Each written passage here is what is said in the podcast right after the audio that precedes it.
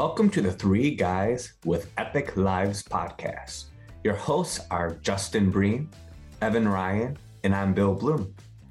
This show is for high level entrepreneurs and for those who want to learn to live their most epic lives.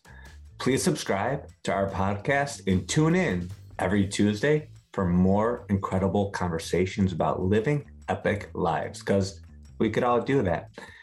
Make sure you subscribe to the channel and thank you so much for being part of the show. All right, all right. Welcome to Three Guys with Epic Lives. I'm here with Bill Bloom. I'm here with Justin Breen.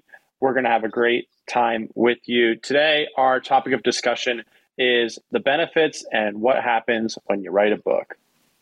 So, I published a book a few months ago. It's been nothing short of magical. Justin has already published one book. He has just finished the manuscript for his second book. Um, and so, really kind of focusing there and just kind of talking about what's the process, what happens when you write a book, um, and what are the outcomes. Yeah, this is a great discussion. This is a great discussion, I think, from a personal perspective, and then um, I guess an entrepreneurial perspective, because my um, my PR firm uh, partners with a lot of folks who have written books. A lot. Um, so I've lived this from a firsthand perspective and a and a partner perspective, and then Bill's done. Bill's done a book as well. So we've all we've all written books. Um, I'm guessing we'll we'll write multiple books. My my second one comes out soon. But really, to simplify it, there's two things that I've learned from this. There's two two main things. One is that a book is a key that opens up endless doors. It opens up endless doors. Um, um, um, so my first book came out in May of 2020. I still do two to three media interviews for it every week, which I'm very grateful for. That's great for me, but it's a key that opens up endless, endless doors. So it helps it helps my firm's uh, PR partners as well because then the hosts want to interview them. And that just keeps growing growing. So that's one. The second thing is when someone's like i care about how many books i sell i run away from them like the plague. Because if you're worried about how many books you sell if you're worried about the cost versus number of sales um, and i'd love to hear both of your takes on this because maybe I'm wrong, but my experience, if that's what uh, someone's primary concern is, I run as away as fast as I can from those people because they're only looking at it as a transaction as opposed to a key that opens up endless doors. Those are my two takes on what a book actually is, and to me, what it definitely is not. Well, so I think pointing to the last point, it depends on if your book is a key for your business or if your book is your business. I mean, there's like if you're number one on Amazon, you're selling, I think you're selling like over 100 copies an hour on Amazon, right? Like if you're number one on Amazon, you're selling over 100 copies an hour, your book is your business, right? And so there are other there are other components to your business like speaking and blah blah blah, but you know, if you if your profession is I'm an author, then I think that there's absolutely nothing wrong with that. I think everybody has different priorities. I would just say the priority that I think has, if, if you're not going to be the book as the business, the priority I would say has the greatest odds at success in the long term would be using your, your book as a key. Um, like with my book, I'm not really focused on how many I sell because if I if I sell a thousand copies, but they're to a thousand perfect people, right? Then boy, isn't that just spectacular, right? But like if you're selling 100 copies an hour on Amazon, your book is your business. So I think it's just a, a matter of different priorities. But what I would say is I've never had more collaborations. I've never had more opportunities in my life than since my book came out. I don't know about you guys, but I mean, it's like every single day a new opportunity hits my desk. A key that opens up endless doors. That's what it is. That's uh, but your point is fair and correct. The book is your business. I would agree. I think for all three of us and most of the entrepreneurs that I'm guessing we all talk to, the book is not their business. It's a key to open up entrepreneurial opportunities, but it's not their actual business.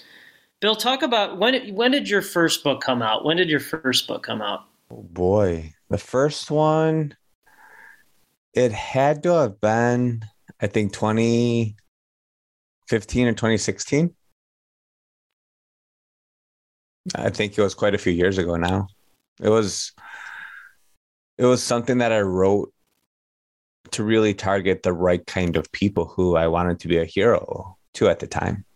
It was really like a calling card to work with the right kind of people, the right fit type of clients. And I had no idea what the heck I was doing.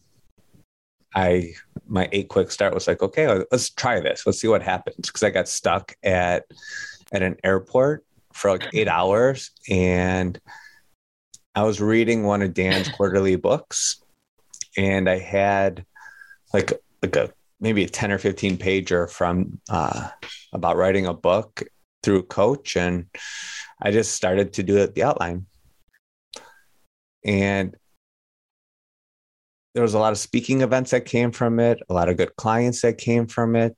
Um, but I think your confidence level goes up when you put something out into the world. I was super scared at first. I was like, I don't know what's going to happen. What's going to be the the response to this? I probably overthought that. I really overthunk that. But now, looking back at it, my confidence level has gone up a million times because I did actually do something and you complete it. I think that's one of the things that everyone should do. Put something out there, see what happens, because you don't know whose life you're going to affect, and without without trying something, you don't know how you're going to impact the world. So it's been a great experience for me um, creating books. Yeah, that's um, you you took action and then you learned from it. Um, um, I had a different publisher for my first book. The the current one, Scribe Media, is doing, and they they do a great job. My my uh, they have several layers of the publishing process. They just emailed me. It's going through the edits now, just basic copy editing. Um, but you know, from my perspective, um, and and I'd like to hear both your points on this. For me, the important part was that you know obviously the manuscript is good. For me, it was really important to have somebody somebody great write the foreword, and then the cover had to look good too. Um, so Chris Voss did the foreword for my first book. I'm very grateful for that, and then Peter Diamandis has written the foreword for my second book. I'm very grateful for that as well. The cover's not out yet, but I'm sure it will soon. But those I wanted it to look nice, even though I'm not a visual person. Most people are, and then I thought it was important to have that validator, have somebody, have a big name do the foreword for it. Those were two important things for me.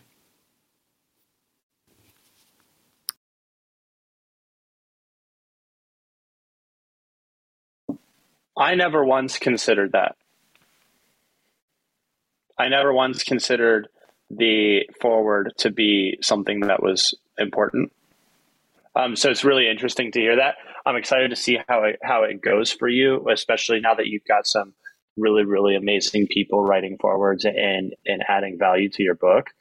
Um, I always consider my book to purely be a tool for communicating ideas and to purely be a tool to allow me to be a clear thinker.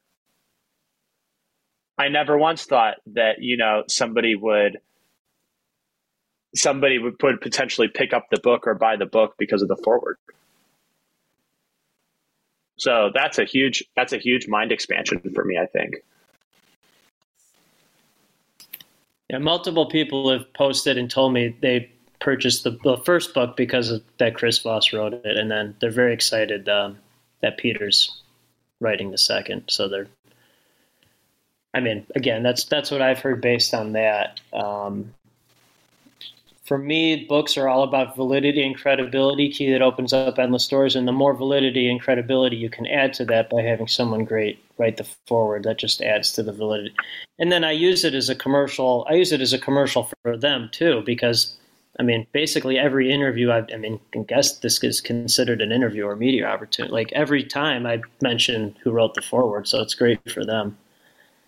It's great for them too. It's a good collaboration. Um, and you know, I just think it's a really interesting evolution to see. And Bill, you've you've had a book published before either Evan or I did. But it's an interesting evolution to see what maybe you think was going to happen from it and then what actually did happen. There's one thing that I was really surprised. Um, besides doing two to three media interviews every week, I mean, my first book's been out almost exactly two years. I still do three. I mean, that's a lot of media for a book that came out two years ago. Um, and then I started doing media for the second book, and it's not even out yet. I mean, there's no launch date even. Probably be late summer. But the other thing I found very surprising and interesting is that a lot of uh, clients or partners, before they signed with my firm, they read the first book.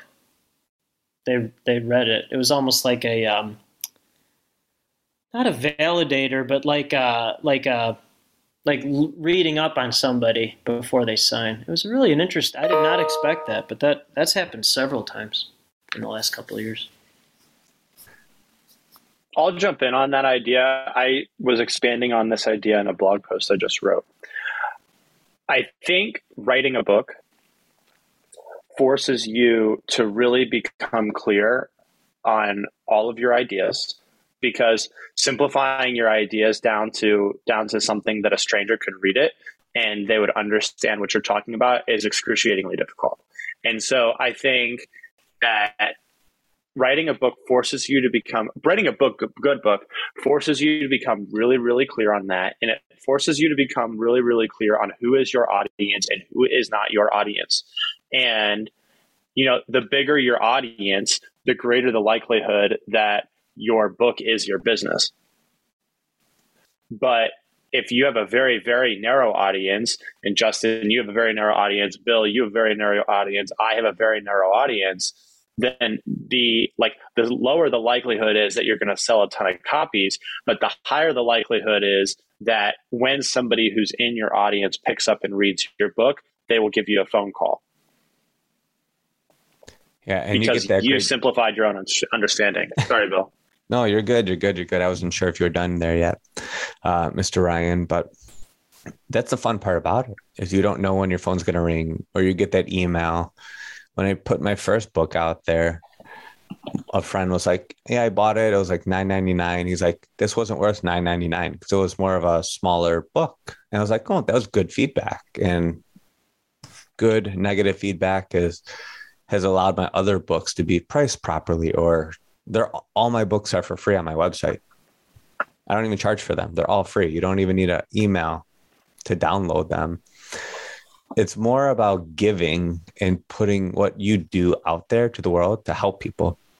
So I think that's been a fun experience. But when I hired Justin's firm, when I released the two books during the pandemic, because that was my inspiration, that was fun because that opened up a ton of doors for podcasts and interviews and being on the news here in Chicago and other opportunities. So that was a wild ride that I didn't know what to expect and do. So that was incredible. Right. You didn't know what you didn't know what happened, and then you all these amazing things happened. Um, um, I, I wrote the manuscript for my second book in um, in 16 days, which obviously that's pretty fast. But like the ideas that came from it, including the title, Bill, you gave me the title for the book, by the way um, that took two years. I started cobbling the list, those list of ideas um, after the first book came out, and then when someone says something really great, I'd write it down. So that happens maybe once a month. So to get to thirty ideas, it took, you know, took almost two years. Um, but it's written, Evan. You already said it. It's written for a certain type of person. It's not written for, for lack of a better term, a human. How I'm writing. I mean, because a regular person's not gonna they're not they're not to um, like I, I made it as human as possible but a regular person's not to understand it anyway because they're not living in this world that they don't even, they don't want to live in this world that we're in they don't want to know about it they don't care but it's written for the high performing entrepreneurs because it simplifies it for them it simplifies it for that for that type of world i think and not business owner, entrepreneur. Fundamental difference. And I think that's exciting when you can simplify that type of message and then watch what happens in real time after it comes out, certainly before it comes out, and then it just it's a long tail. It's just it just never stops. I mean, it just keeps going and going and going. I want to go back, Bill. I am stunned that some feedback that you got was that your book wasn't worth ten dollars because it wasn't long enough. Was the content good? Was this person your target customer? It was not a target customer. No, it was not. Um, exactly. I, I think, okay, exactly. Because I got similar feedback. Right. That's why I don't write. That was that target customers. Yeah, my my feedback was that my book wasn't detailed enough but it was from somebody who's like a trained a couple of people who are trained engineers. So what how did you respond to that bill? Did you end up changing the price of your future books? What did you do there? You know i did actually because when i write a book my first two were on the shorter end. They were meant to be read within an hour so you could simply understand the concepts. It was not meant to be something like Tony Robbins and Peter Diamandis' new book, the the Audible is 23 hours. Right. I wanted it to be read in like 23 minutes, not 23 hours. uh, yeah, exactly. It's just unbelievable. And I'm listening to it. It's a great book, by the way. But it made me realize that well, let me go back. I thought that so many people were going to buy it. I thought it was going to be incredible, and that didn't happen. So my my expectations changed when I released the second one. But then when I did three and four, those were real size books. You know, I priced them accordingly. I definitely did, but I had different expectations throughout the whole entire thing because most people don't even get past the first chapter of books. So if someone actually read your book, you did something right. You know, I um I don't know about you guys, but I always uh, ask the authors or someone who recommends a book to me, what part should I read or part should I read? Because I never read a whole book. It's very rare that I finish a whole book because I just want the the simplified the simplified version of it. I I think you can get I think you can get the meat of something from a prologue and then the first couple chapters, or maybe there's a chapter buried in there that's that's really important. Um, but if that if that's helpful, like um, Peter's new book, that I have it. I think it's great. Um, but I'll wait till you're done with it, and then I'll be like, tell me what part to read because I just can't. I mean, I just can't. I, I just it's too it's too much information for me. It's information overload. But if you want to simplify it for me when you're done with 23 hours of listening, I'm happy to to look at that one or two parts. I'd appreciate. Happy to, happy to, man. Justin, do you use Blinkist or anything, any of those like book shortening services? No. Good idea, though. I've heard they're good. I don't use them, but I've heard they're good. It's a good idea. Yeah, I have um, so many books. Um, there's just piles and piles of books, which is great because I'll read a couple chapters and then I'll get, um, I'll get, I'll get what I need out of it. There's um, you guys keep talking, but there's a, a really good book I've been reading lately, and I want to get the title exactly right. Um, it's so good. And I might actually finish this whole one. I might. That's how good it is. Okay, I found it. It's nobody's talking. I found it. uh, Hero on a Mission A Path to a Meaningful Life. Uh, it's by Donald Miller. It's a New York Times bestseller for those who care about that. It's so good, man so good because it talks about um, there's four types there's four types of people. There's the victim there's the victim. Uh, bill i'm guessing that person who criticized your book is in victim full victim mode. Uh, then there's the the hero which kind of uh, what we are. We're the heroes. We're crafting our own story and being a hero to others. We're actually heroes to the same types of people. Uh, then there's the guide then there's the guide, and that's like a hero graduated. So like Dan Sullivan's a guide. I would say Peter Diamandis is a guide. And then there's a fourth. Oh, the villain. The villain's the fourth one. That's pure evil. I don't. I don't really know any villains. Maybe a couple, but um, the biggest challenge is going from victim to hero. It's like, okay, I don't need to be a victim anymore. Let's actually write a book, or let's start a company, or stop complaining about this and take action. And then the point of the book is that you become a hero by taking action and crafting your own story and then taking action and doing something about it. So it's a really good one. I strongly recommend reading it. And then it'll be interesting to see how the heroes transform into guides. Um, someone like Dan. That's a good one. I've got a fun fact here for you. What percentage do you guys think of authors never finish a book? What percentage of authors who never become authors never finish Right. a book? Yeah. Okay, where who are you? I'm an eight fact finder. Where are you citing this from? Google's. I'm gonna guess 85 percent. Evan? I was gonna say between seventy-five and eighty. Apparently it's 97%. Wow. Yeah, so that's victim mentality. Wow. That's unreal. Unreal. So, Okay. Bill, this is why I partner with 0.1% of the population because the 0.1% is the small minority of the 3% who actually finishes a book and then will take action to invest in telling that story. That's the whole point. That's the whole because what what's the point of targeting or talking to the 97 or 99.9% who will never finish it or never take action to begin with? They won't become heroes. So what's the point of that? Yeah, there, there is no point. I mean, Dean Jackson says only 10% of people will read the book. So hmm. that's fascinating. Go, if you're going to do it, just get it done. Do it. Put it out there. Get out into the world. It's never been easier to do it. So, You know, and if only ten percent of people are gonna read the book, just write the damn book, and not that many people are gonna read it anyway. exactly. Don't get your hopes up. It's not Yeah. about that. That's why it's not about sales, unless to your point, Evan, which you are right. That's what I, you think beyond the question, Evan. There's a question, and then you're thinking somewhere beyond it, which is super interesting to me. Uh, it's really fascinating to me. If the book is your business, then that's great. To- That's but that's the minority of the minority of the minority of the minority. I mean, that is. I think for the most part, uh, it's for the most part, it's a key that opens up endless doors. But I would agree with you there there I mean, certainly some authors that's their whole livelihood. So fair point. Do we want to wrap this up?